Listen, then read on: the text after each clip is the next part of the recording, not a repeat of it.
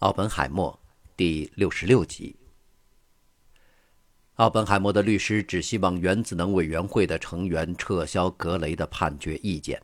毕竟，在委员会中有三个民主党人：亨利·史密斯、托马斯·莫里和尤金·朱克特，而仅有两个共和党人：刘易斯·斯特劳斯和约瑟夫·坎贝尔。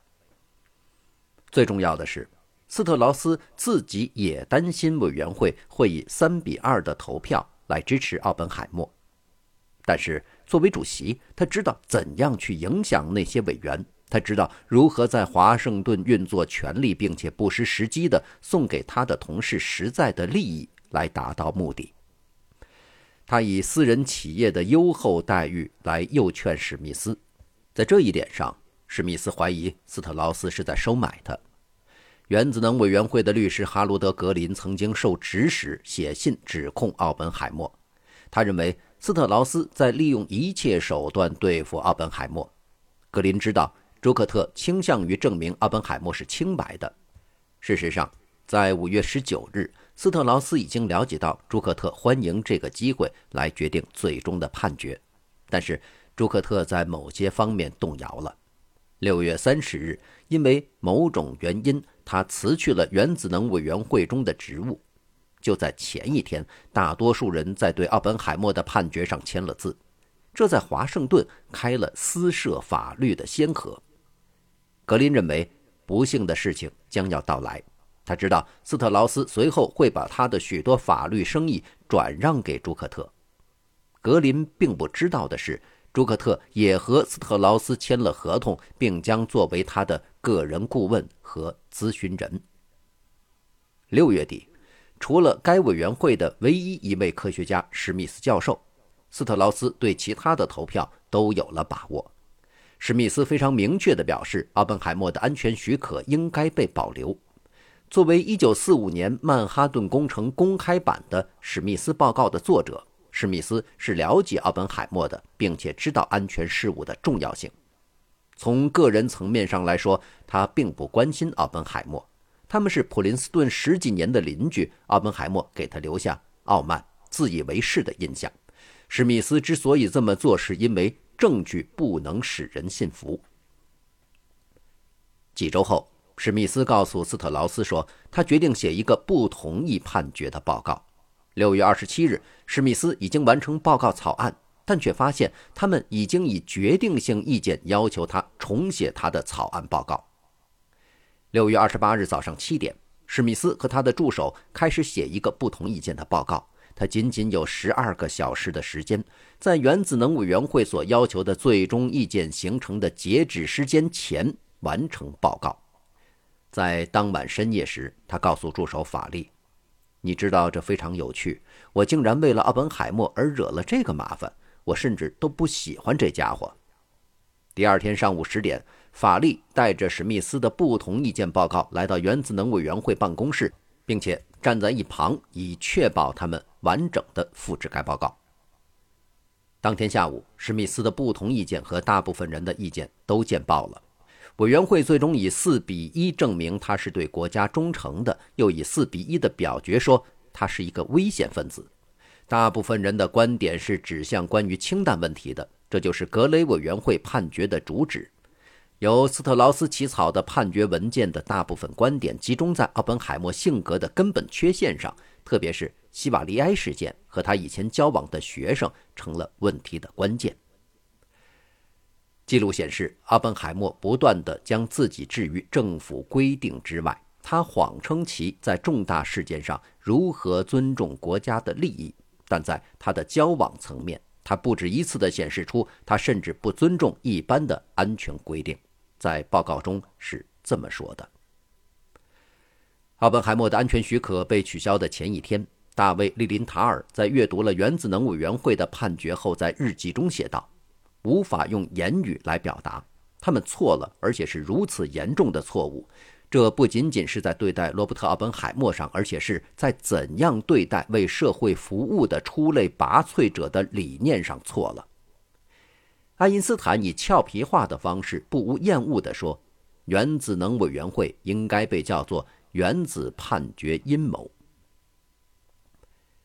在六月的早些时候，斯特劳斯以一个备份文件在火车上被盗为借口，说服了他的同事公布听证会记录，而该备份文件不久发现，在纽约半岛车站的十五招领处。这违反了格雷委员会曾向他们的证人所做出的将对证词保密的许诺，但是斯特劳斯感觉他不会赢得公众的赞许，所以他也就不在乎这些了。这份七十五万字、九百九十三页的关于 J. 罗伯特·奥本海默事件，不久便成为冷战早期影响深远的报告。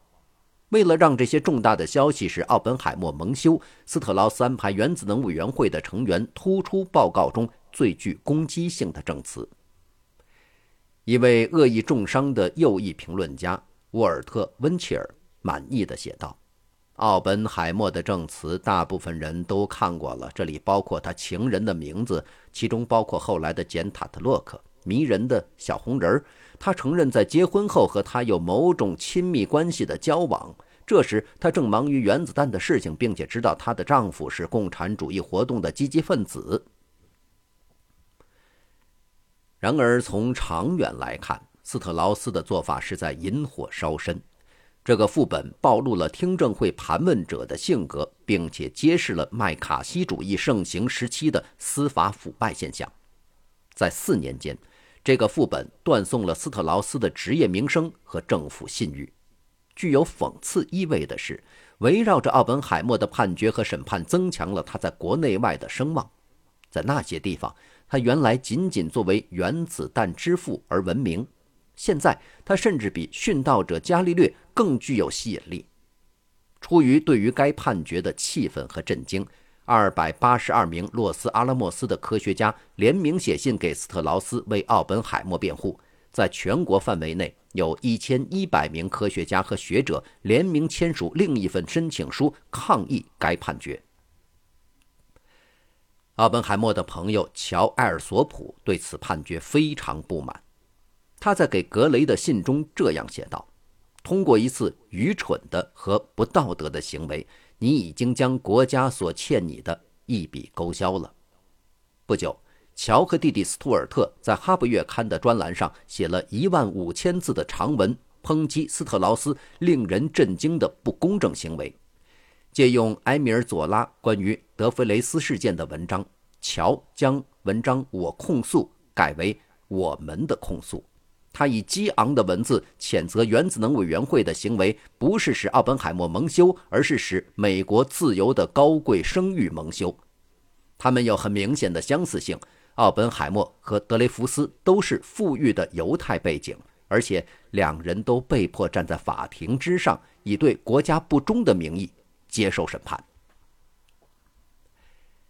在麦卡锡主义盛行之时，奥本海默成了他的牺牲品。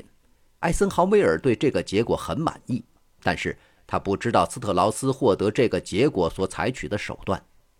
六月中旬，关于这次听证会的性质和内涵已经非常清楚。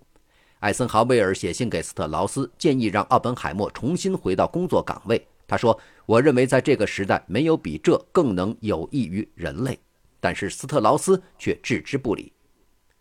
斯特劳斯在和他想法一致的朋友们的帮助下，成功的使奥本海默免去职务，这对整个美国社会的意义相当深远。